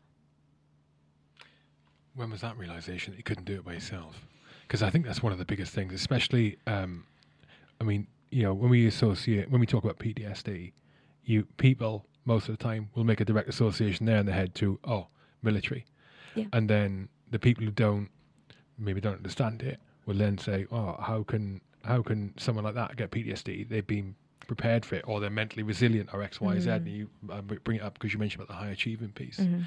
It's that one. It's the the, the third party perception of what you should and shouldn't be affected by, maybe Totally, because yeah. we know who you really are, and this is all rubbish, right? Sure. Um, and your own acceptance of, I've, to your point, I can't fix this myself. Man, I would say the number one person who thought they could tell me that I shouldn't be affected by it was me. I, mean, that was the voice in my head all the time. Why are you being so weak? Right? You're a badass. You're, you know, you are great at stuff. Just try harder. Just do better. Just get over it. Get past it. Um, and that's actually like, it's a really bad thing. It's a really terrible voice to hear in your head because it really retards your ability to get better. Because you're saying to yourself all day long, you should be able to kick this. Why haven't you? You suck. You're so weak. Just get over it. Um, and so it was really, I would say it was at the time that I accepted the fact that I wanted to be dead, that I would rather be dead than be doing what I was doing. Because at that point, the voice shut off, right? Like, it's not your week, get over it. It's like, well, all is lost. So what does it matter? And so at that time, the FBI told me that I probably had PTSD. I said, I literally said, I do not have PTSD. I don't deserve to have PTSD. That's what I said, right? Not that, like, who would you ever wish that upon? Nobody. But I was like, I didn't fight the terrorists. I don't have PTSD. Um, but I did have PTSD. Um, and civilians can have it, which is, is you know, good to know. Um, anyone who's been through something super shitty can have it, right? Something dark, something really trying can have PTSD. Um, and they said, you need to go to a therapist. And I thought, sure, right. That's what rock bottom is. Okay, I'll try anything. Do I think it'll work? No. But am I going to keep lying here wishing I was dead instead? No. Okay, I'll go to an appointment. Um, and I believed it would work uh, probably the first time that my therapist told me that it was totally normal, that my response was totally normal, that we know how to fix it, and that I wasn't stuck like that forever. I was like, you know, I think she could have. I would have joined a cult if, like, to anyone who who said that to me at the time, I would have done anything that person wanted because I wanted to believe that so badly. I wanted to find who I was again so badly, or or figure out you know who I was going to be as a survivor of this experience. And I wanted to get off of my fucking floor and stop crying. And more than anything, I wanted to stop making my family miserable. That was that was that was horrific. I take it that was because they were so worried about you. Or, No, it was because I was unbearable. I was I was really I've never dealt with rage in my life, right? You know me. I don't know if you would expect me to be a very uh, enraged person. uh, yeah, right. I don't expect myself to be a very enraged person, and I was just. I mean, I was screaming at them. I was hanging up on them. I was, you know, you don't understand. Why the fuck would you ever say that to me? And I, like when I say screaming, I mean screaming. Like, and I I have a rule in my relationships. I don't raise my voice. You know, I don't believe that it adds anything to my ability to communicate typically. And I was screaming, you know, you're an asshole. I can't believe you would say that to me. And it just, and and then and then I would cry, and feel so guilty. Like the whole reason I wanted to live was to get back to these people. Now I'm treating them like trash, and I can't stop treating them like trash. But it was it wasn't who I was. That's the thing. Like that is the PTSD. That is the symptom, and that's not me like like trying to blame something or like oh you know i shouldn't have to hold myself accountable. I 100% i hold myself accountable for everything i said and i have made apologies for everything that i said. But i couldn't get to the point where i could stop doing it and start apologizing until i got therapy until the ptsd wasn't front and center in my brain anymore. So i i keep myself accountable for that 100% but if i want to be an accountable responsible adult i had to go get better so that i could stop doing those things so you have to recognize like these are a symptom and I can I can get better and then I don't have to act like this anymore. Mm. You made a really important. You made a really important point earlier. It's, it's been getting on my nerves a bit over the last couple of years, mm. especially since I've been doing this and sort of speaking to more and more people about it on on, on the topic. Mm-hmm. Is the point you made about civil, I mean, it's even a ridiculous statement. No, like, sure. you know what you and I know, it's a ridiculous statement to even have to say. It's like civilians can get PTSD. It's like as it. It's almost have to say it as if PTSD is exclusively military. Back to the point. No, it's it's it's not. You know, I I just want to highlight. I want to highlight that point because yeah. I do think there are a lot, a lot of people who are suffering from PTSD yeah. symptoms of, or similar to for whatever reasons, but from a trauma yeah. or traumas. Um, that they've experienced at some point, and they're not one. They they don't. They almost again back to that uh, self awareness, emotional awareness. They don't realize. Yeah. They're probably unhappy in themselves. Yeah. They know it's an issue. They yeah. don't know what to do to fix it. They don't even go get help with it. Yeah. They accept it almost a lot of the time as character traits. Yeah. Personality traits that came yeah. about at X, Y, Z time. Exactly. You know, um, and onto the sorry, it's on the point of trauma. Trauma's like it's relative and it's a pretty ob- sure. objective thing. Your idea of trauma is different than my idea of trauma totally. in terms of levels. And when, when those levels, the way you get impacted by yeah. a traumatic event is different to the way I get back in. 100%. Now, I'm not saying that I am better at handling it because it depends what it yeah, is. It's exactly. anything. That's the same for everyone. Absolutely. I know people in the military that, um, you know, I suffer with issues. Yeah. For, and I can't work out to this day what particular incident it was, right? Because there's yeah. a shed load. Sure. But I know people who've been in some crazy stuff. Yep. Much crazier than me, yep. loads of it. And they walk around like they have been a postman for all their lives and they've never had a day of stress in their lives. Sure. And you go, why is that? Different, like different genetic makeup. Sure. And, and I think it's another thing people need to accept. You know, you can, like you were saying, high achiever. You can yeah. achieve anything in the world. I'll get through life. I'll planes. I can I can cope with anything you throw at me. Yep. And then you get thrown a curveball, and you're like, oh my god. Yep. I am worthless. yeah. I man. Well, uh, okay. I'm a real nerd, so now I'm going to spit some stats at you because I work in this space now, right? Um, but the vast majority of people who have PTSD will never get any sort of help. Over 60% of them, right? And so that's the stat. When people ask me like, "Oh, what keeps you up at night these days?" Um, the fact that two thirds of people with PTSD will never get any help. That how do you know that? How, why does that stat come from research wise? Uh, that actually comes from the veteran community specifically. So I think it's at least that number because um, that's where the vast majority of the research happens. But to as a segue into that point, um, you know, the trauma that's most likely to lead to PTSD, the trauma that leads to PTSD most often, is actually rape, right? Which, when you think about it, totally makes sense. Very intuitive. So many associated feelings of guilt and shame and helplessness. Um, but in fact, rape is actually, uh, I read a study that says rape is twice as likely to lead to PTSD as combat. Um, and we think of we think of PTSD as, as synonymous with the military community, and it it is a huge problem, and it's massively undiagnosed, and it goes untreated way too often, as I just said. Um, but it does affect people outside of that as well. And and I think it's great that there is an association, right? 20 years ago you would have said PTSD and people would have said, "Oh, that's not a real thing." So at least now you say it and people say, "Yeah, the military has that."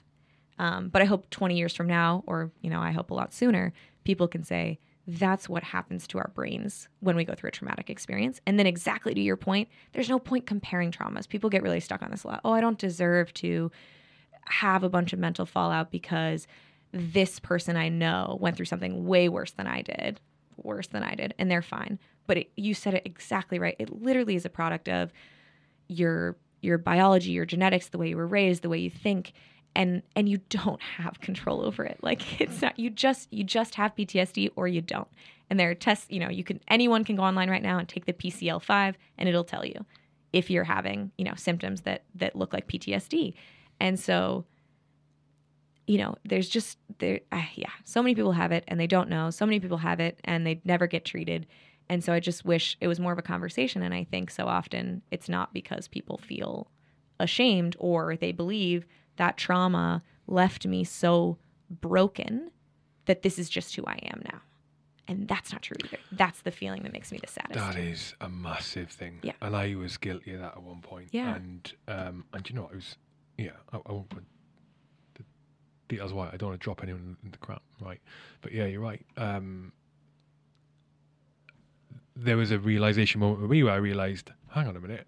So there is a way I can get back to maybe something of what I was Yeah. before, or at least to a position where I prefer it's preferable to what I am now. Exactly.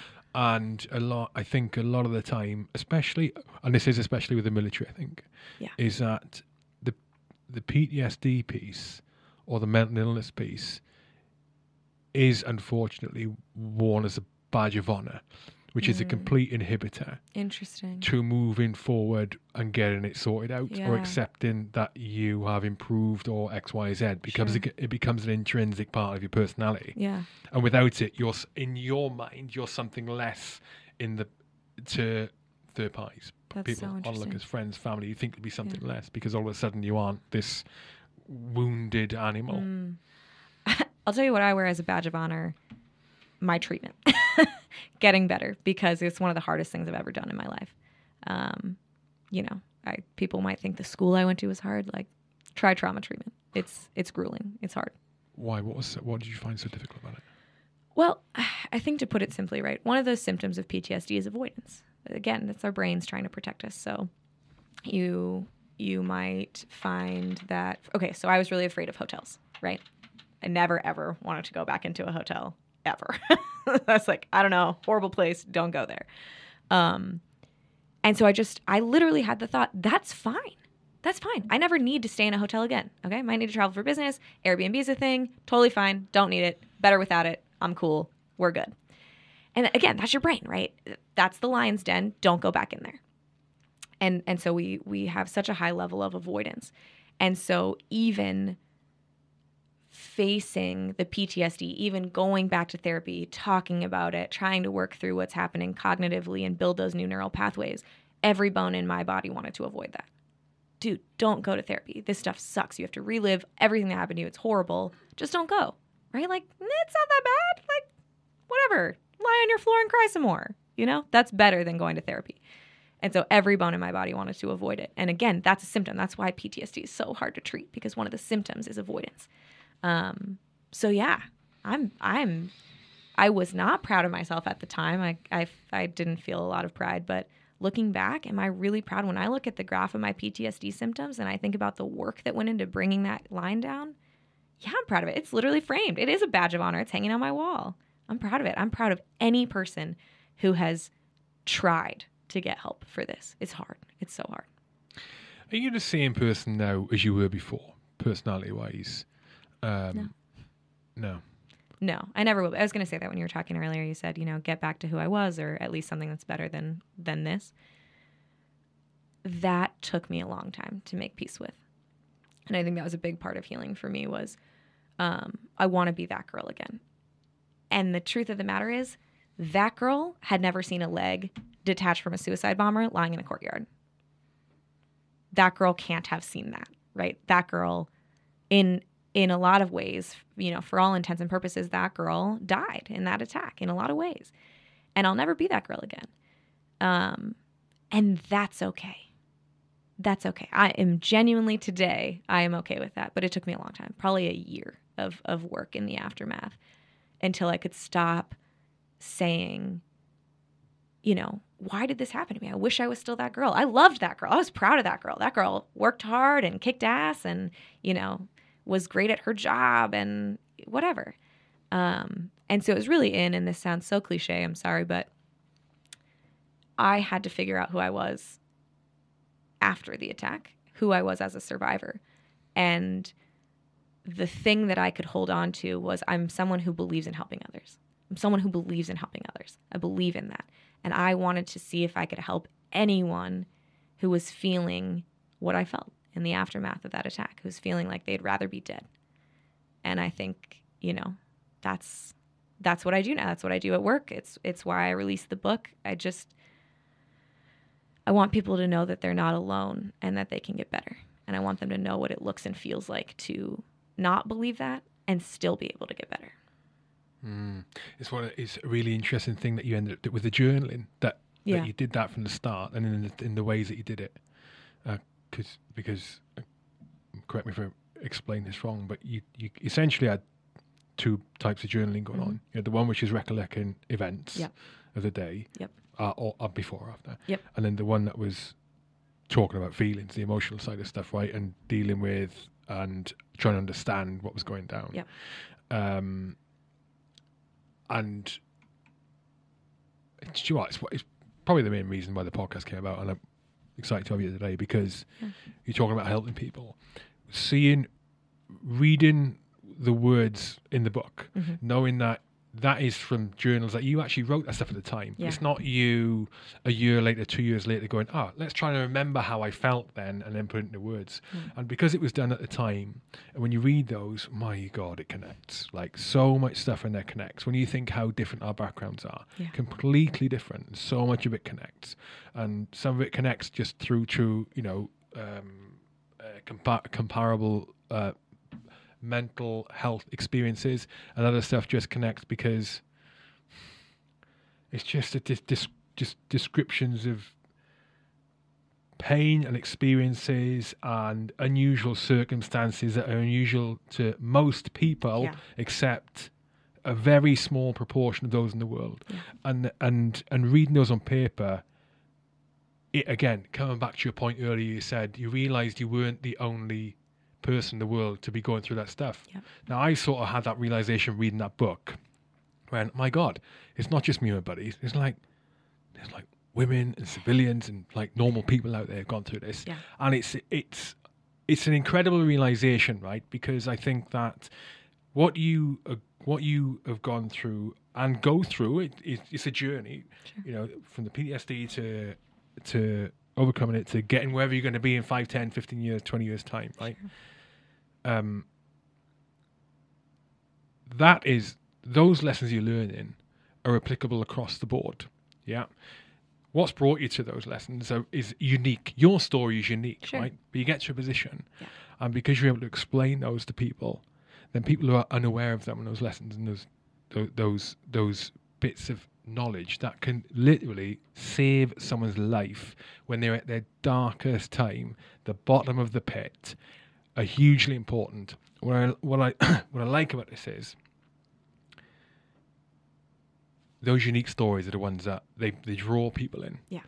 i'm drawn to your story and i heard about your story and then i read the book and i read through it and i had that realization holy shit connect connect connect learn learn learn learn learn. Like we were talking about be- before before we started the interview I, I read it on the kindle. Yeah. and it's the only thing i've read in the kindle that i ever ever made notes on or highlighted passages. There's so much in there. From little things right where you would there's a line in there and i would i put a note in and it and it's it would say for example disassociation. Or, it- or and, and there's one bit in there where your therapist said something. And I've literally highlighted the passage because it a, a penny drop moment for me. Oh Jesus! And I've highlighted the passage of, of your therapist, and I've just put genius, Awesome. genius, genius, and uh, that Yep. was the piece about. Uh, I think where you were talking about you were guilty for wanting to tell your parents and tell your family and tell your loved ones and tell your husband about the situation you were in. Yeah. I think that's right. And then your therapist rationalized it said, Why are you feeling guilty? Do you want to explain that bit? Yeah, sure. Um, I I felt a ton of guilt in the aftermath for what I put.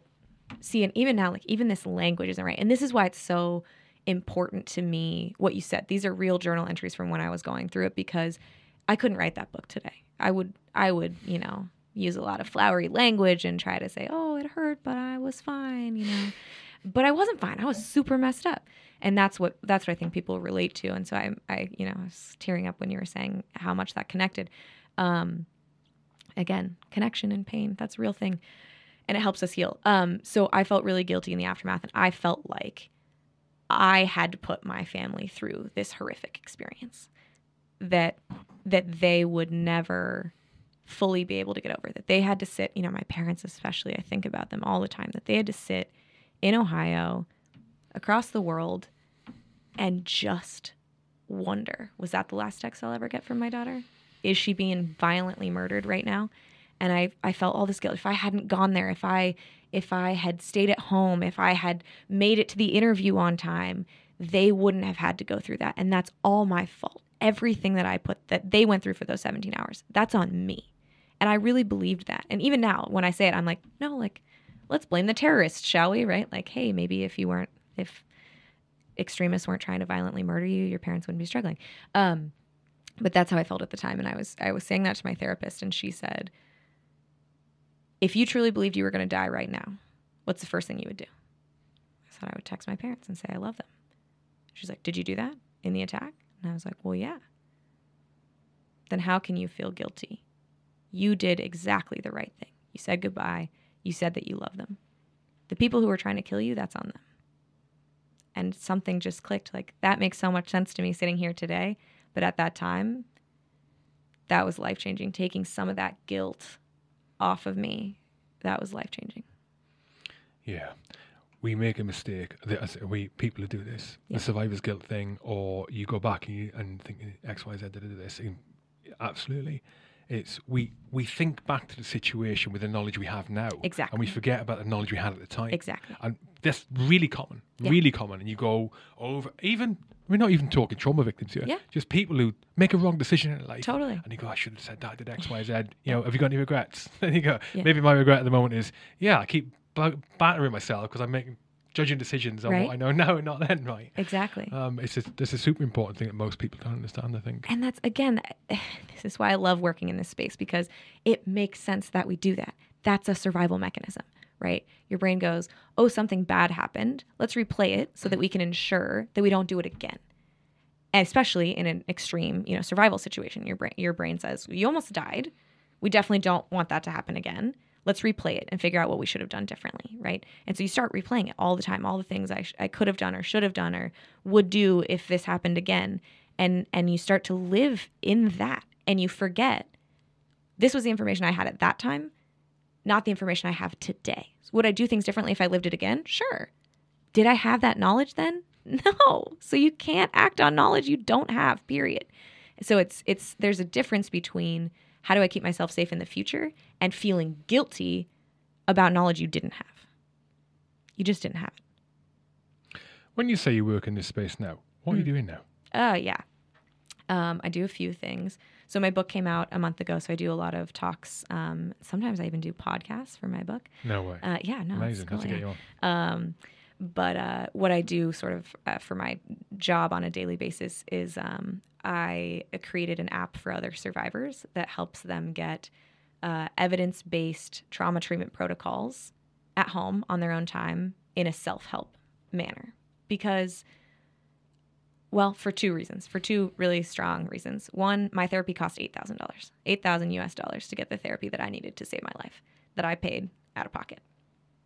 And the FBI ultimately reimbursed me. So, like, another huge shout out to the FBI because they're amazing. Um, but most people can't do that, right? Most people can't take every Tuesday, Thursday afternoon off to drive across town to pay $450 an hour to a trauma therapist that, by the way, you probably don't even know how to find in the first place. I still don't know how to find them. The FBI was like, go here. Um, so it was just life saving trauma treatment is so inaccessible. And to me, like, that's unacceptable, especially when you think about all the service members who end up taking their own lives because of this. Like, how can we sleep at night when this therapy is so inaccessible? It's it's just it's just not acceptable. And the second reason is um, because a lot of people aren't ready to talk to someone. A lot of people aren't ready to talk to someone. You talk to someone, you know, I've, I've heard from a lot of people in the military who say, Yeah, I think I have that. But why should I go sit and, and pour out my life experience to someone who could never understand me, some civilian who can't understand what it's like to fight in a war, to watch someone die, to take someone's life? I'm not going to tell them. And I think instead of trying standing there and trying to convince them that they should, like let's accept that. Okay, some people aren't ready to talk to someone. So what can we offer those people? Same for rape survivors, right? Maybe you're not ready to sit in a room and tell someone about how you were violently raped. That's fair. So what what solutions can we offer to those people? So I, I wanted to offer them something that was cheap, that didn't have a wait list, that anyone could do at home on their own time, um, that didn't require them to talk to someone. You can work with a therapist and use the app if you want to, but if you're not ready to work with a therapist yet, you can just use the app. So you still have an option. And that's what was important to me. So explain the app. Yeah. Yeah, the app um, is on iPhone and it's called Trauma Brace. And it's it starts out with the questionnaire that I was talking about, my favorite questionnaire, um, that goes through your your symptoms and and you say to what degree you're experiencing these things, and then it sort of makes a recommendation like, yeah, this app might be useful for you, or or you know maybe this isn't the right thing for you to use, um, and then it goes through and it helps you rebuild those neural. Actually, you help yourself, which is what's so amazing. Rebuild those neural pathways.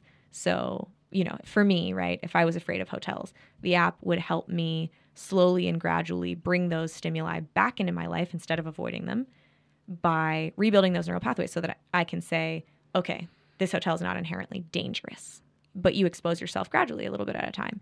Um, it helps you work through the memory so that instead of when something reminds you of the traumatic experience going like, I'm going to stuff that into a box in my brain and compartmentalize it really, really far away and just cross my fingers that it never comes back up, which, by the way, it will.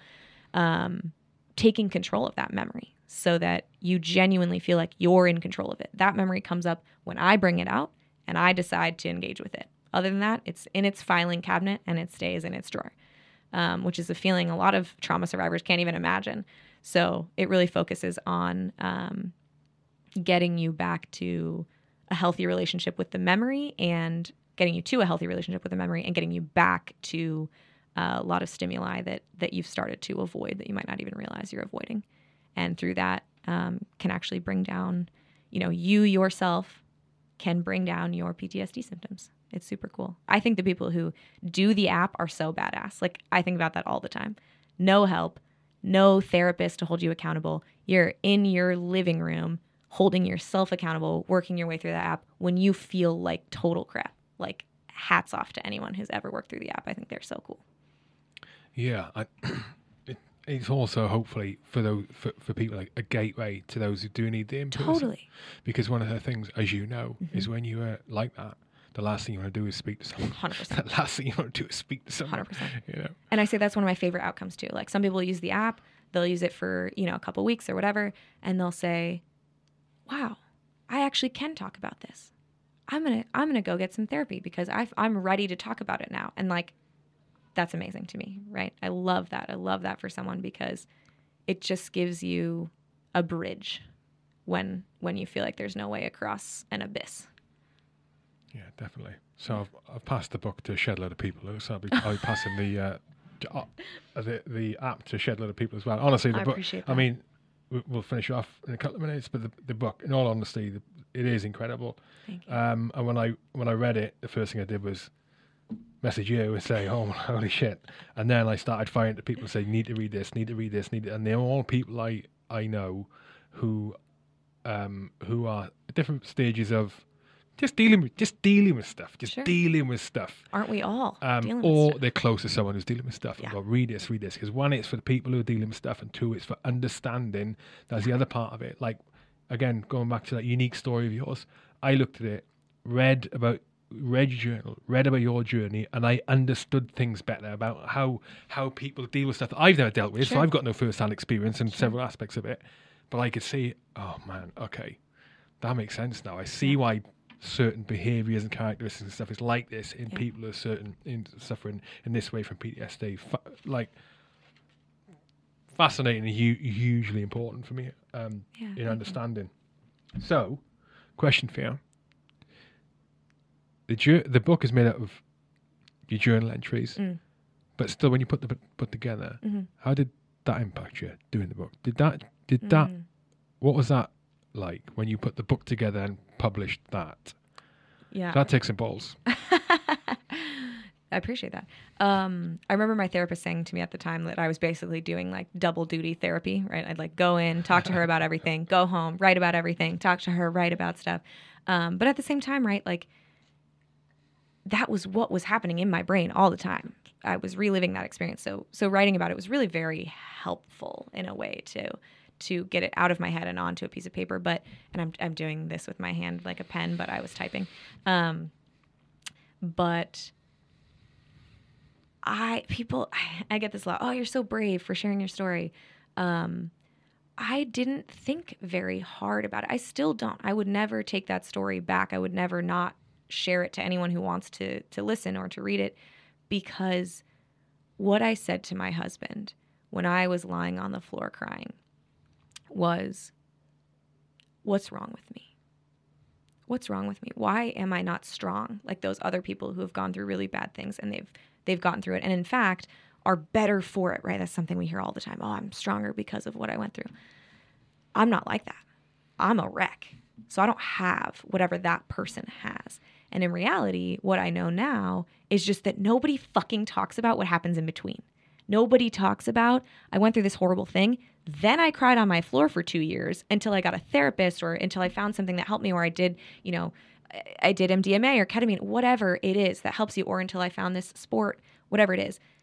And now I can deal with it. Now I'm getting stronger for it. Now I'm better for it, or or just better. You know, you don't have to be better because a really bad thing happened to you. Um, nobody talks about that healing period in between, and I don't know why. Because the truth of the matter is, everyone who's dealt with PTSD, it wasn't pretty. Like it's it's bad. It's ugly, and it makes you literally want to die. But I thought that if I can put this book out there and one person who's lying on their floor who wants to die, who's saying, I'm the only one who is this weak, can read it and say, Oh my God, I'm not the only one. And she looked this bad. It was bad, you guys. She looked this bad and she got better. So I must be able to do it, right? I must be able to. I wanted that for people because I didn't have it. I couldn't point to a story that that I felt looked like mine that I could think of. And so it's not about like, oh, being brave and sharing my story. It's just about it would have made such a difference to me. And so it's almost selfish in that way. It's like, this is what I wish I had when I was going through it. So I can't imagine not talking about it. I don't know. Well, it's an incredible book, and it's already helping people. As you know, as you know, I'm sure it's going to help many, many more. Chuck it out there, man. Get it out there. It's on Amazon, okay. right? Yeah, the book is called Terrorist Attack Girl. Um, and it's on Amazon, and then I narrated the audiobook myself, so that's on Yes, Audible. Audiobook. Perfect. Yeah, yep. There's an audiobook. Um, so if you're not sick of my voice yet, after this long, you know, there's more for you to listen to out there. um, and then the app is called Trauma Brace, and it's on the iOS App Store, anywhere that that you would look for that. So Yeah, strongly advise anyone to get the book, read through it, uh, and or audiobook it. Um, and I just want to say, for anyone who does read it and wants to reach out to me, like please do. I really do. I respond to the messages and, and the comments and the reviews that I get. Um, and I've heard so many so many stories and and powerful responses that way. So um, you know, reach out to me, share your story. I love I love to connect over this stuff. That's that's why I do it. Perfect. What have we not mentioned? Anything you want to mention? That's my Instagram handle is my name, Maylee Chapin. Um, yeah, and the book and the app. That's what I do. So Easy peasy. Mary Chapin, it's been an absolute pleasure. thanks you. Back at you.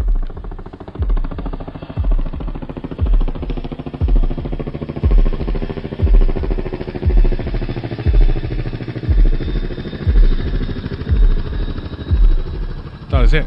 Thank you for listening. You can become a patron of H Hour by going to patreon.com forward slash HK podcasts. You can support the podcast in that way. You get access to a very niche core group of H Hour podcast supporters. You get invite to a private Discord community or Discord server. You get access to all of the podcasts before anyone else, and you also get access to private interviews that are done with each guest that are never put out publicly. H Hour patrons see them, the public do not. So, for example, on this podcast, there was a pre podcast interview done, which lasts in the vicinity of 10 to 20 minutes, where the guest was asked a specific set of questions, and all of the H Hour patrons get to access that. And the H Hour patrons chose the questions. Go to patreon.com forward slash HK podcasts and become a patron. Another shout to those who brought you the podcast today Rugby the Heroes, a not for profit organisation raising money for military charities to support ex military personnel and serving personnel on occasion in their hardest times, in their times of need. Rugby for Heroes were formed in the wake of the death of Private Joe Whitaker, who was sadly killed on operation serving in Afghanistan in 2008. And since they were formed in 2009, they've raised in excess of £120,000. Look on their website, rugbyforheroes.org, to find out about the next events. They've got many coming up this year, and I will see you at one of them. Also, bringing you this podcast today with the Aardvark Group. Aardvark have established themselves as a major player in its field, renowned for exceptional technology and innovative propositions that have supported countless defence ministries, the humanitarian and NGO sectors, and commercial operators in theatres of war and post conflict environments around the world. They have got incredibly innovative technology that they deploy to help save lives. In essence, to reduce the risk of loss of life or severe injury through explosive threats.